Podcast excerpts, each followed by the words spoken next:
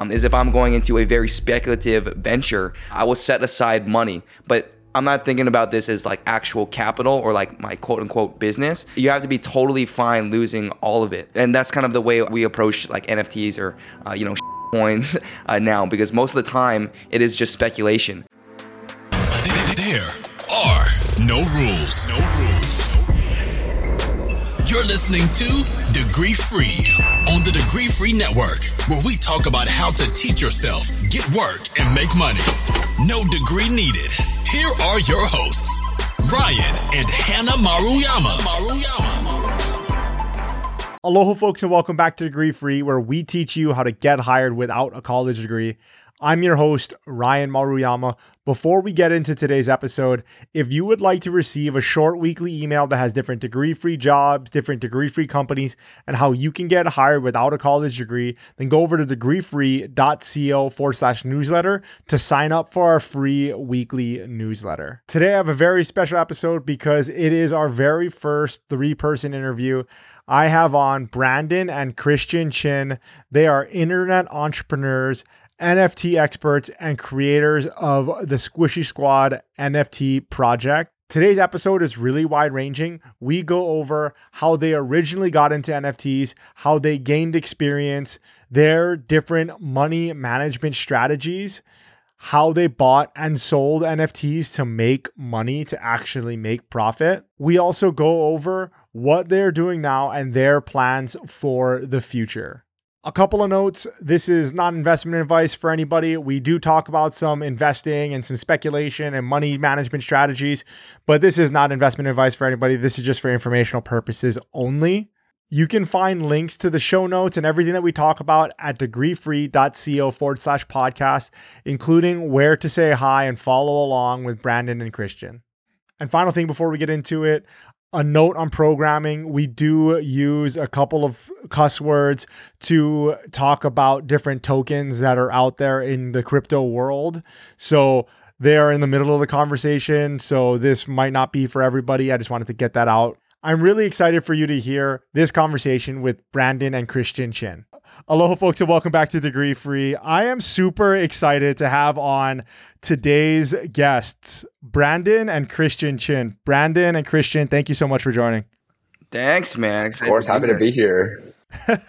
you know, as I was telling you guys before we started recording, this is my first time, so be gentle.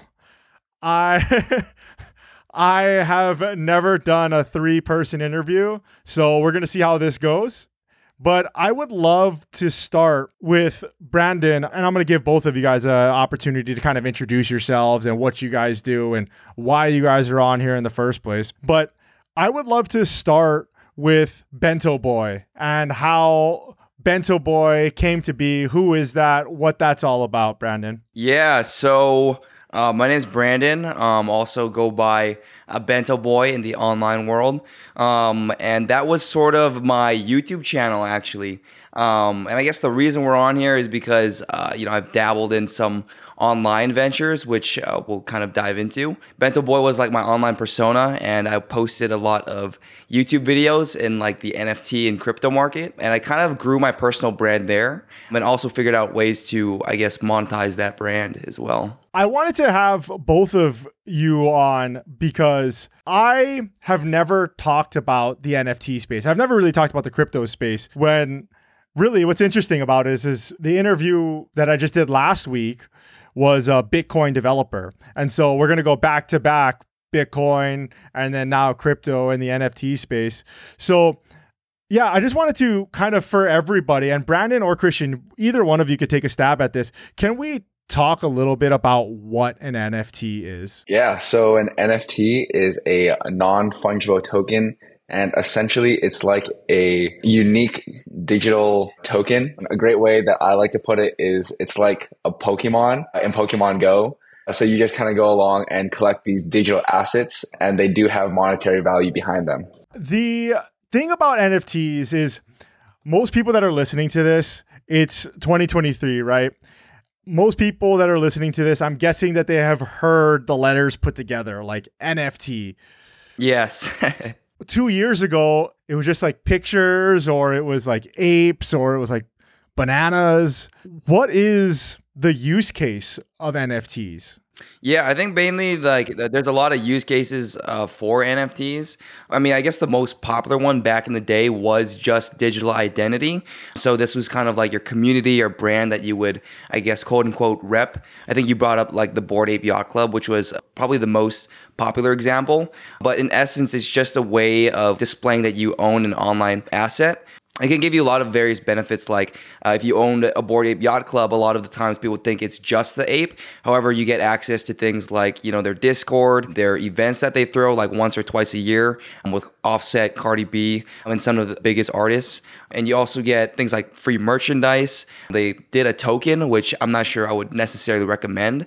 You can really get a lot of online access to a wide range of things. That is so interesting because you went down a completely different path. Like what i would say the use case for NFTs was, which is like you went down the community path and you went down the access path, which is awesome and amazing.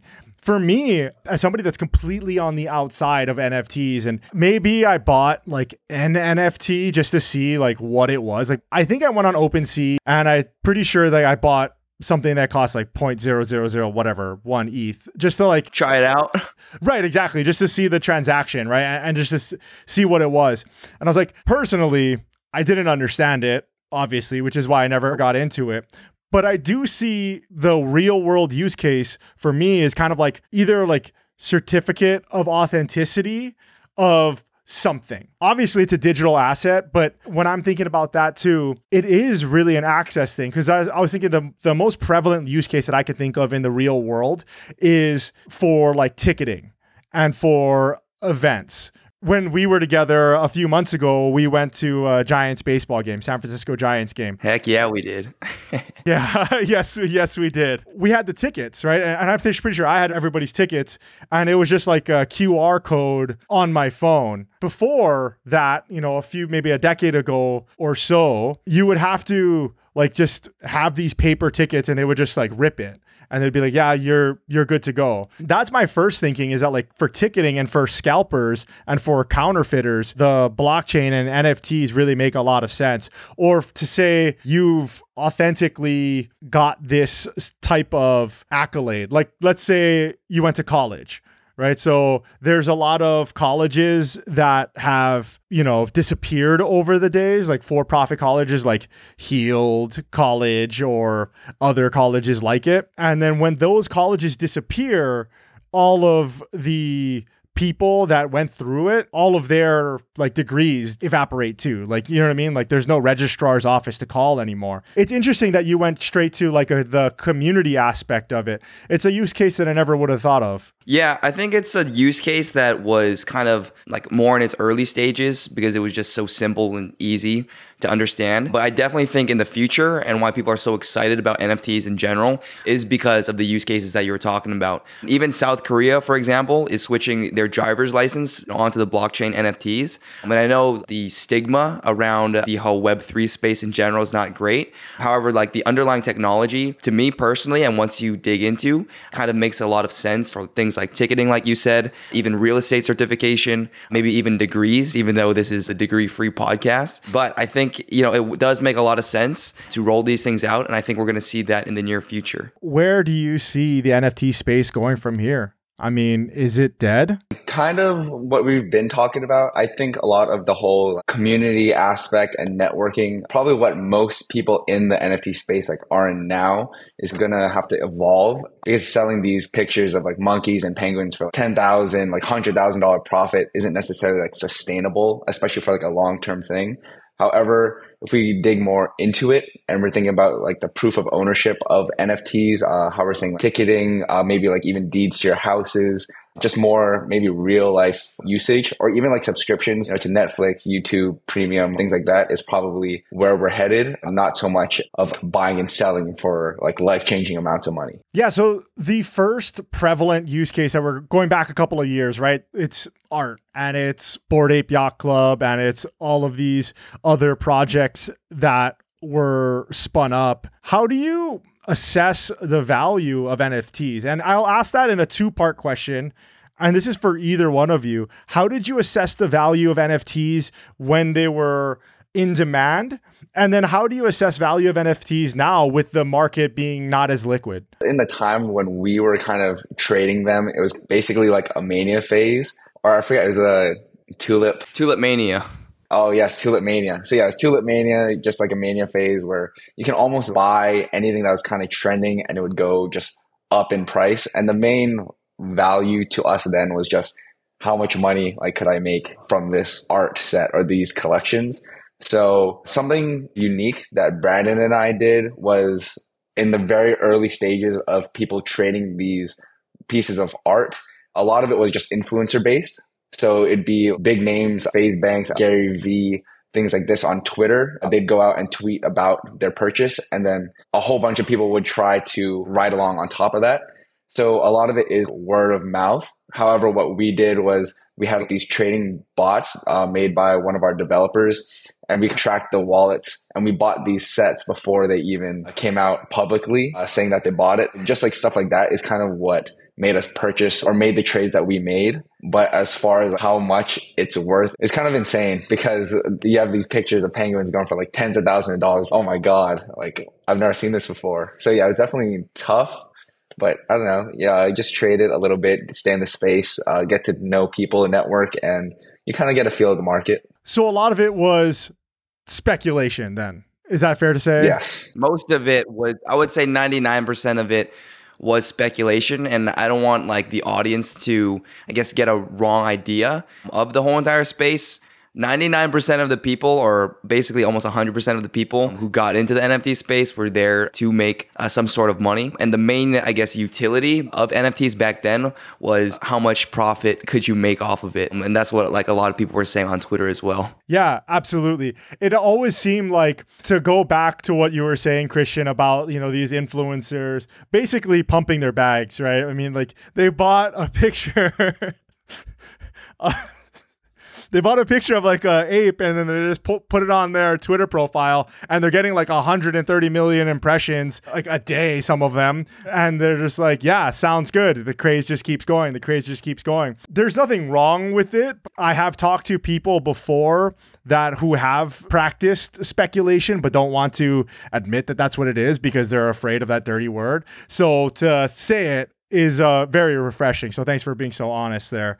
As far as the speculation goes, were you guys just buying and selling at the same time? Like, how many NFTs do you have now? I think for currently, both of us don't hold that many NFTs, but back in the day, we were avid traders. That's kind of how we got our start in the NFT space. You know, to start, we basically went online and we're kind of like, I guess, the audience where we were like, what the heck is this NFT thing? Like, uh, this is all like kind of dumb, right? This is like speculation.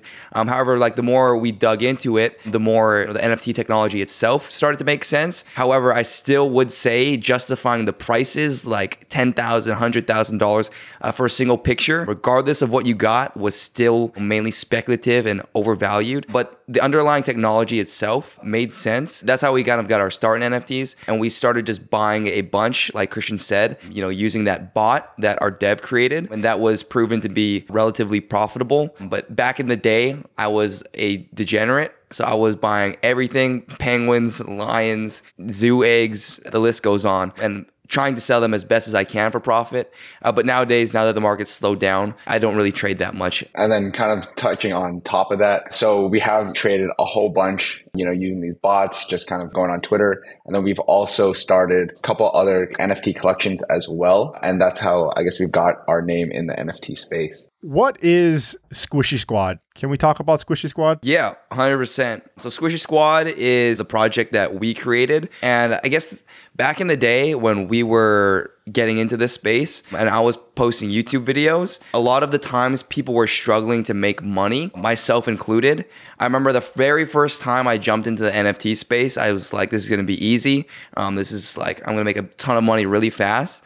I remember I bought this collection called Galactic Aliens and almost immediately off the bat, I lost, I think, over $3,000. And this is from a high school kid who does not have, you know, a lot of money. And then from then I was like, man, this is ridiculous. Like, first of all, not a smart move. But at the same time, I was like, I really have to figure this out if I'm going to be throwing a lot of money into it. Yeah, so from there, uh, like Christian said, we got these bots, um, and a lot of the main problem was teaching people how to trade. Uh, so, you know, we had this idea going a little bit more in depth into it of okay, a lot of this space is kind of speculation. The question was, how do you tell which project was going to move up in price? And the way we figured that out, or the way we kind of went about that, was there was a lot of influencers at the time, and I would compare it to Elon Musk. Uh, I'm not sure if you remember when he was talking about Dogecoin. But every time he tweeted about Dogecoin, the price went up. And you kind of saw the same thing in the NFT market. So these big influencers with hundreds of thousands of followers would buy an NFT, and since it's on the blockchain, you can verify it and see that. Um, and then after they would buy it, they would quote unquote, you know, pump their bags to see the price go up, and they would tweet about it to their hundreds of thousands of followers, and then the price would go up. And then a lot of the times, a lot of these influencers that I'm not going to say are good or bad would sell on their followers for a profit. Um, and that was just the reality of the entire space. Uh, so I saw that, and I was like, I'm the sucker buying the NFTs uh, for, off of these tweets and losing money as they sell on me. Um, so instead of doing that, I'm gonna track these guys' wallets um, and hunt them down because it's all public on the blockchain. We're gonna put it in a Discord tracker, which our dev Dean did. He did a very good job at this. And after we started doing that and copied those trades, we started to make a good amount of money. And then from there, a lot of the people were asking, you know, how do you make money? We kind of explained it, and then we started selling that as the main, I guess, utility uh, or service for Squishy Squad because everyone was asking, you know, for like these bots that we were creating. And so, what did the mechanism that look like? Like, what is Squishy Squad in general? Like, is it an NFT project or is it a is it a not project? What is it? Yeah, so Squishy Squad is an NFT collection. So we have 8,888 like tokens or non-fungible tokens. And essentially what this does is if you own it, you get access into our Discord server and then your profile will be authenticated, like checking your wallet saying, I own this uh, Squishy Squad NFT. And from there, you're able to use all of the trading bots that we've used just throughout. So I think as a proof of concept before was we had like our development team. So it was like me, Brandon, our developer, and a few like very close family friends. We've all made like a good amount of money, uh, maybe tens, maybe even hundreds of thousands uh, using these bots. And kind of like what Brandon said is we want to almost like help people and give access to these tools to like our community, our holders. So that's essentially uh, was the starting point is so we went from there. People who own the nft get access to the bots. Then we also had things like giveaways uh, where we almost gave out free nfts or just ways for people to make money things like that. Another thing was just like networking a community and a whole lot more. Yeah just like with games and whatnot too and free or not free but physical merchandise so it just gave you access to a whole bunch of things and we just wanted to go out, make a community there and yeah, have a good time. that is brilliant like really really brilliant use case and a way to implement your guys' learnings. That is amazing. Whose idea was that to do that? I think it was kind of everyone's idea. I think maybe the person that we were working with our developer was the one who was mainly pushing it. But yeah so shout out to our talented dev. That's awesome. There's 8888 of these things. How do we develop? I'm assuming that it's like the artwork just like same thing with like a Bored Ape as well. So you just hire an artist, or is that just AI generated, or what? What does that look like technically? Yeah, so we had uh, so what it's called is generative art. So we basically hired an artist, and you don't actually make every single one, um, like every single eight thousand eight hundred eighty-eight. Instead, what you do is you basically draw several assets so we had like 33 like face traits 40 like head traits etc and you basically randomize it you know using code and it'll create you know 8888 unique you know digital assets mixing those combinations. Before we move off of the subject of squishy squad and i want to get into a, a few other things what does the project look like now? Yeah So right now we basically still have you know our community. Uh, I think one thing Christian didn't really touch on was the fact that we had this thing called whitelist back in the day, which was not necessarily our intent going into the project. Um, but whitelist essentially, for people who don't know, is like early access into these NFTs. And back in the day, when you got whitelisted for a super hyped up project, you could make a lot of money. Um, and because Christian and I kind of grew our personal brands on YouTube, Twitter, and TikTok, etc., a lot of these projects did want to give out early access. Uh, so that was really popular back in the day. I would almost say outperformed, uh, you know, the bots that we were even giving out because after we released them, people were able to copy them, etc.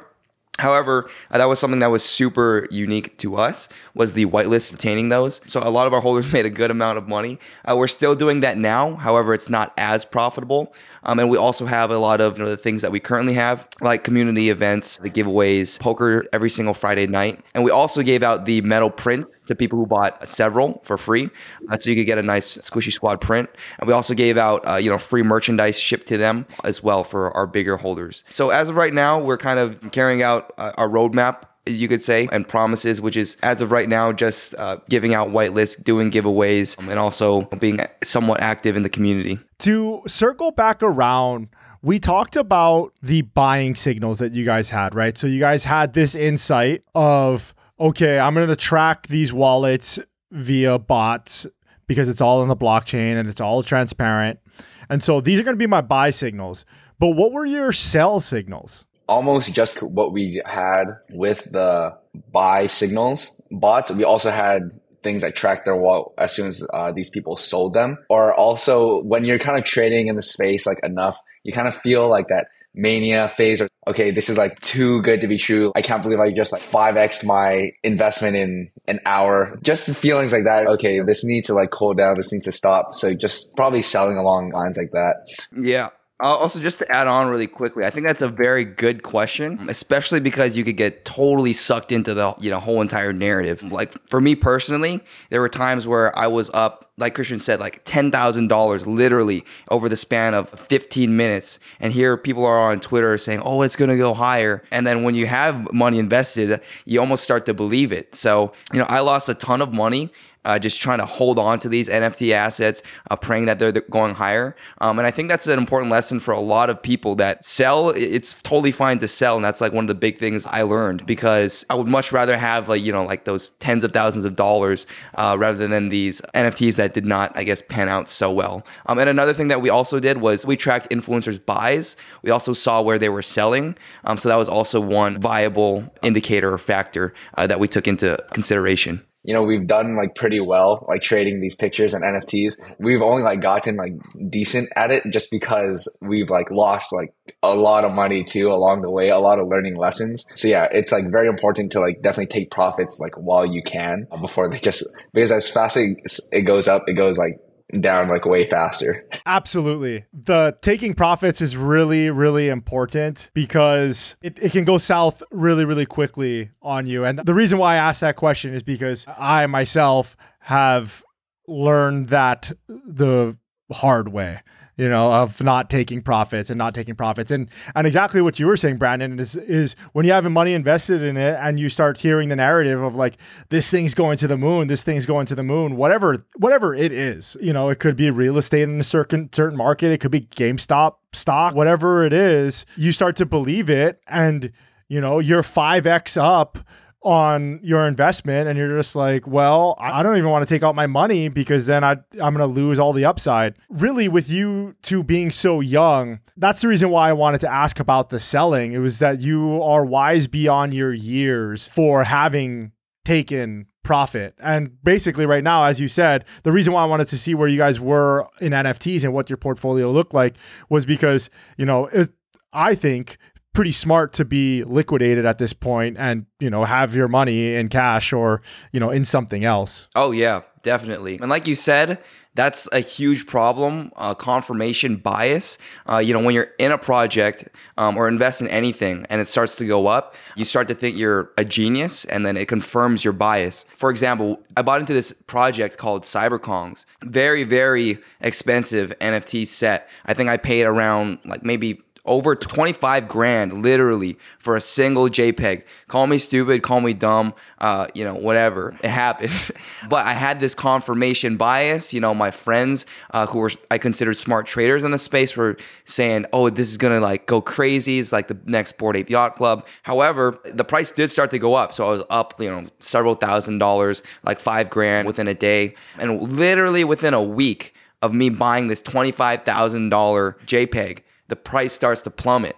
Here I am starting to panic, and the price keeps going down and down. And I'm questioning why the hell am I even holding this uh, damn picture? And overall, I have a whole entire YouTube video on this. I lost 20 grand on that one trade, and that was definitely something that could have been avoided uh, for sure. And I think that also just goes to depict uh, how crazy of a mania phase that we were in, um, and also how stupid I kind of was to throw uh, that much money and gamble on a single uh, NFT. I want to ask a couple of more questions about the past and I want to talk about the future in a little bit. When we're talking about speculation, right? As as we've talked about before, one of the things that you have to contend with is money management. And as you were saying Brandon, like how much money we're going to put into one project, into one asset. And the thing about NFTs and correct me if I'm wrong, that's different about like let's say if you were dabbling in tokens, right? If you were dabbling in tokens or coins, whatever you want to call them, at least you can get your money in and out like fractionally, right? So you can put $10,000 into it and you can liquidate $8,000. But as I understand it, if you buy a $20,000 ape, you're in for a $20,000 ape until you sell that $20,000 ape. Exactly. It's highly, highly liquid, which is why the price can go up so much really fast.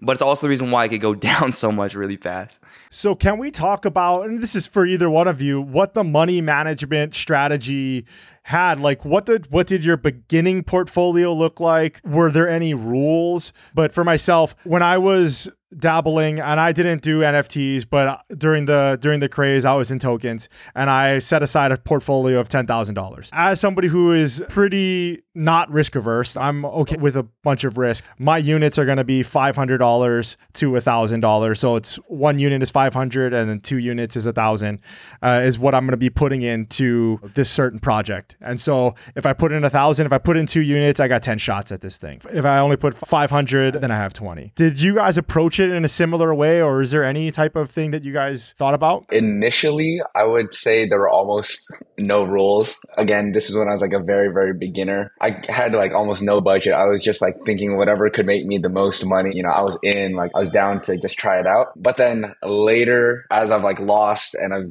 I've lost a lot and I've made some money, we kind of going back to this whitelist thing. I became like very, very like, no risk, only upside trading. So in a sense, like after we kind of established who we are, we got special access to these upcoming collections. So, for example, let's say there's a new collection coming out on Saturday. We were able to buy them almost like at wholesale prices, let's say at like a hundred dollars. And then you're able to take that price uh, after you buy it and then sell it on the retail market for, let's say, $500. So that's 400 and without any risk because you're almost able to see the market ahead of time. Because before I purchase it for $100, I can look at OpenSea. So I look at OpenSea and see that they're trading at like a higher number, like 500. So I'm like, okay, you know, there's no risk. I'll buy it at 100, sell at 500, and there is my 400 in like no risk money. It's almost free, which was why again, it was a crazy time. So that's kind of the trades that we take now as to before where it is more speculative, just like hoping that the price would go up.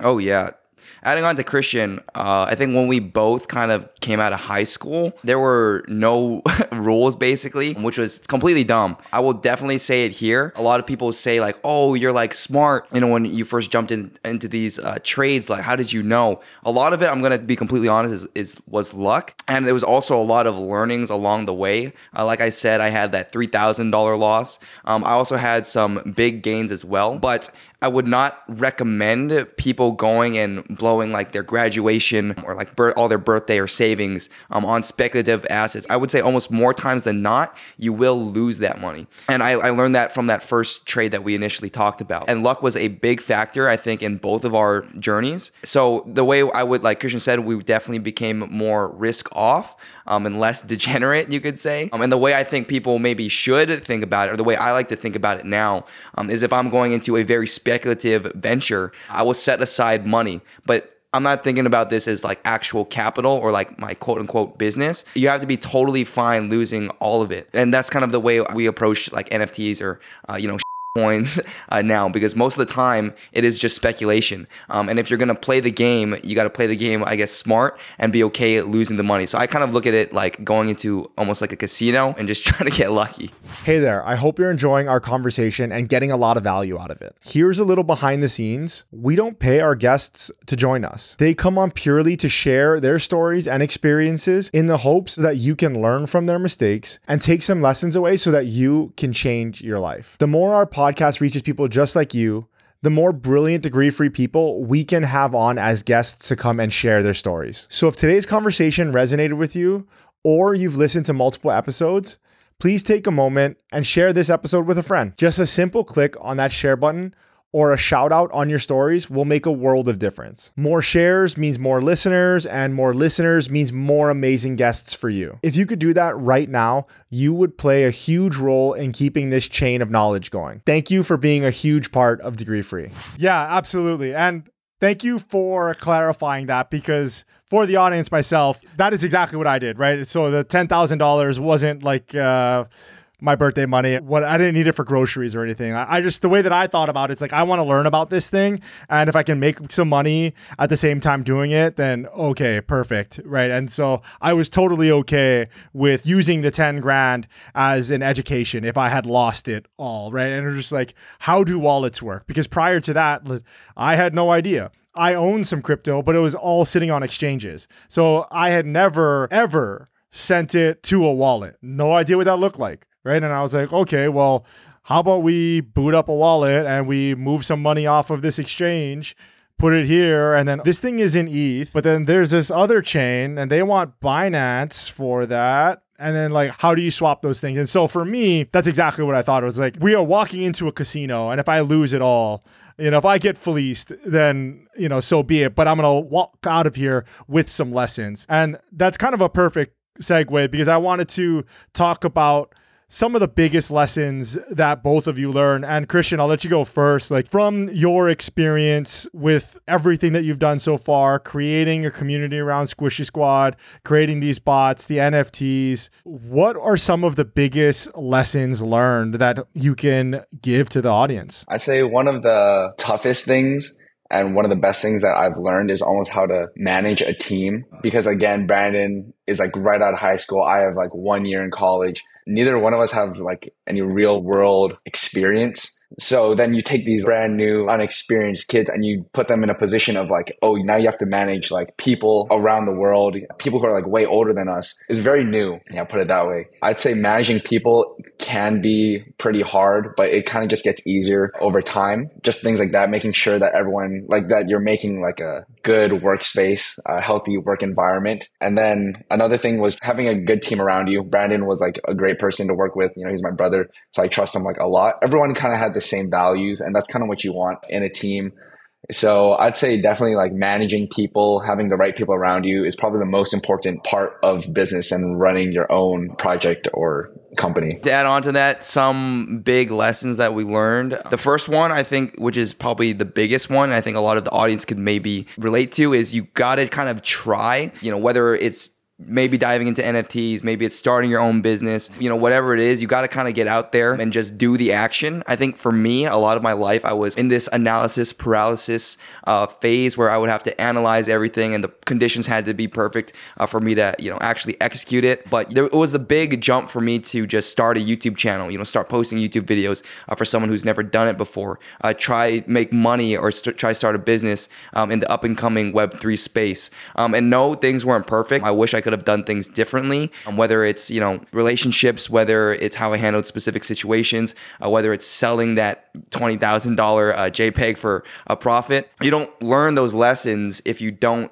get out there and just do the work. Um, And although you may fail, I think it's better to, you know, try and fail than to not try at all. And I know that sounds kind of corny or cliche, um, but that's something that I really took away from, you know, this whole entire situation. And final question about your guys' past, if you guys don't mind me asking. We're talking a lot about money. We're talking a lot about speculation. Just to put a bow and just put round numbers for the audience, if you don't mind sharing, you guys were successful, what does that look like? How much money did we make? Like, what was our starting amount of money? And then what did you guys end up with now that you guys are not in NFTs at all anymore? Okay, so I guess starting out in the NFT space right out of high school, um, I probably had maybe, I think, total of 20,000. This is from like previous, you know, work, mo- birthday money, etc. And then like I said when I jumped into it, probably lost half of my money. So maybe down to like 10,000. Smart or not smart, we'll find out. But, you know, after that, uh, started trying to be a little bit smarter. I started a YouTube channel, did the bots. Then we started to make in the six figure range, which was definitely a good feeling. And then after that, we started the Squishy Squad collection, which generated, I guess, over seven or in the seven figure range.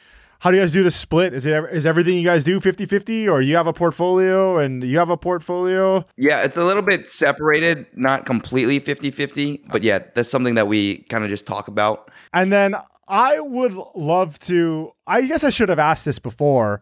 How old are you two? Brandon, how old are you? 21. I turned 21 like 2 weeks ago. Uh, awesome. Happy birthday. Thank you. Christian, how old are you? I'm 22, but yeah, no. At the time, I don't think any of us could like when we started Squishy Squad and we were, you know, making all like that money. None of us could even drink like legally. No one in our team was allowed to consume alcohol, so it's kind of nuts. It's, it's definitely a crazy time. Okay, so you guys caught us up to the present, or at least the recent past, and you made six six figures, you made seven figures on these deals. You guys are completely out of NFTs, and you guys are still doing the Squishy Squad. But as far as your own personal portfolios, you guys are out of NFTs right now. What does the future look like? What is your plan? And Christian, I'll start with you because you're the oldest. What does the plan look like? I know right now you're in college. What does it look like from here? Mhm. Yeah, so right now, Brandon and I, we're both back in school. Uh, we're both studying finance. And then what we have been also doing now is probably going on the safer side of investments.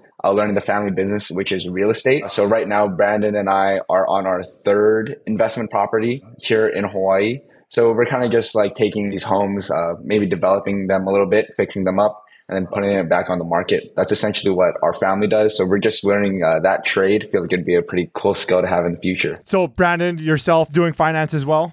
Yeah, so I'm currently back in school, uh, even though this is the degree free podcast. Um, but like Christian said, we're trying to you know learn how to buy and sell properties, which I think is a pretty valuable skill to have. Still learning a lot, but I'm trying to uh, explore that venture and you know just get out there and try. And it's been a great experience working uh, you know with Christian, with my dad. So overall, I think I'm definitely want to go down that path. Um, however, I think for me personally, it's kind of hard to say because there's a lot of options that I could possibly go down. Um, whether that is completing college and you know getting working a regular job, or whether that's going down you know this uh, real estate path or trying to go down um, you know the online money making path. It's kind of hard to say, and I'm in this position where I'm still trying to figure everything out, and I still think that's all right. I do think that the future is kind of unknown, and to me that's a bit scary. But I hope that uh, you know if I keep at it and keep working hard that things will kind of figure themselves out uh, pretty soon. Yeah, absolutely. And you got your head screwed on right. I mean, everything that you said is true. And I'll add that you're still young and that you've got plenty of time to figure it out, whatever that means for you. But I did want to push back on both of you for your decision to go to college as far as getting a degree in finance or studying finance at all. Where is the utility for you to study finance in school? Like, what is it about school that offers you something that you can't already learn in the real world or that you can't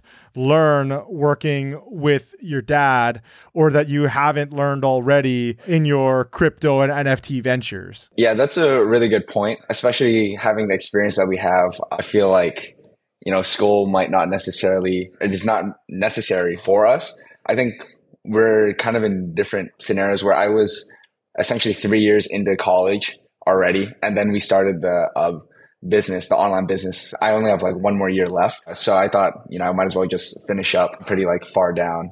But like, again, there are things on the side that we try to do, uh, things like the real estate ventures that we've been on. And similar to Brandon, honestly, the future is like pretty unknown. I guess I took more of just like a traditional path. Again, almost being done with college, I decided to just finish up and see what I guess doors open from there as well. Yeah, that's a good question. Something I've been thinking about for a while. I think that right now I kind of have uh, the free time ish to be back in school. Um, that's kind of the reason why I, um, I'm taking almost all asynchronous classes. But I'm actually not entirely sure if I do want to, you know, complete the whole entire uh, four year course because, like Christian said, I do have a while to catch up. but uh, that's something I, am still trying to, I guess, decide upon. Um, and the reason or utility, I guess, for going back is if I ever did want to go into, I guess, like private equity or investment banking. Um, that's, I guess, one of those career paths I think you may need a degree in, or I think that's what most people do look for. No, it's really funny, Ryan, because every time we come home and Brandon's like, "Oh, I have homework to do," I was like, "Oh, like, oh man, like, yeah, you, you should probably get on that." He's like, "Yeah, I'm gonna drop out, dude. I'm gonna, I'm not gonna do this." it's kind of true.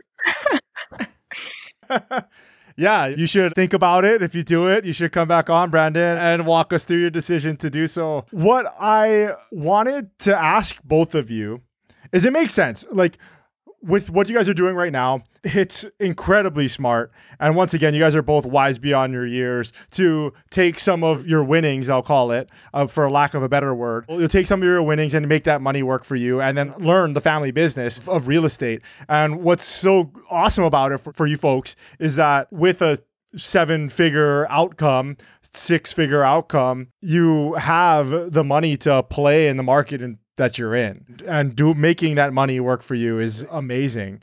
What I wanted to ask you folks though was have you thought about pursuing a career in the crypto space? Yeah, um, I think it's something that I definitely considered. It's also pretty volatile, which is kind of uh, something that I'm not sure I necessarily love, but I think if I were to, it would definitely have to be, I guess, more smart about it. But in terms of like the NFT space, a big issue, I guess, technical issue, is they did start getting rid of royalties for a lot of uh, projects and collections. Um, so that's kind of the reason why we're seeing this decline as well, is that there's no, I guess, more incentive because uh, usually how it works is if you bought an NFT, you would get like a percentage of it. Say, for example, if I sold like a Pokemon card uh, for $100 and the royalty fee was 5%, the original person who made it would get the 5%.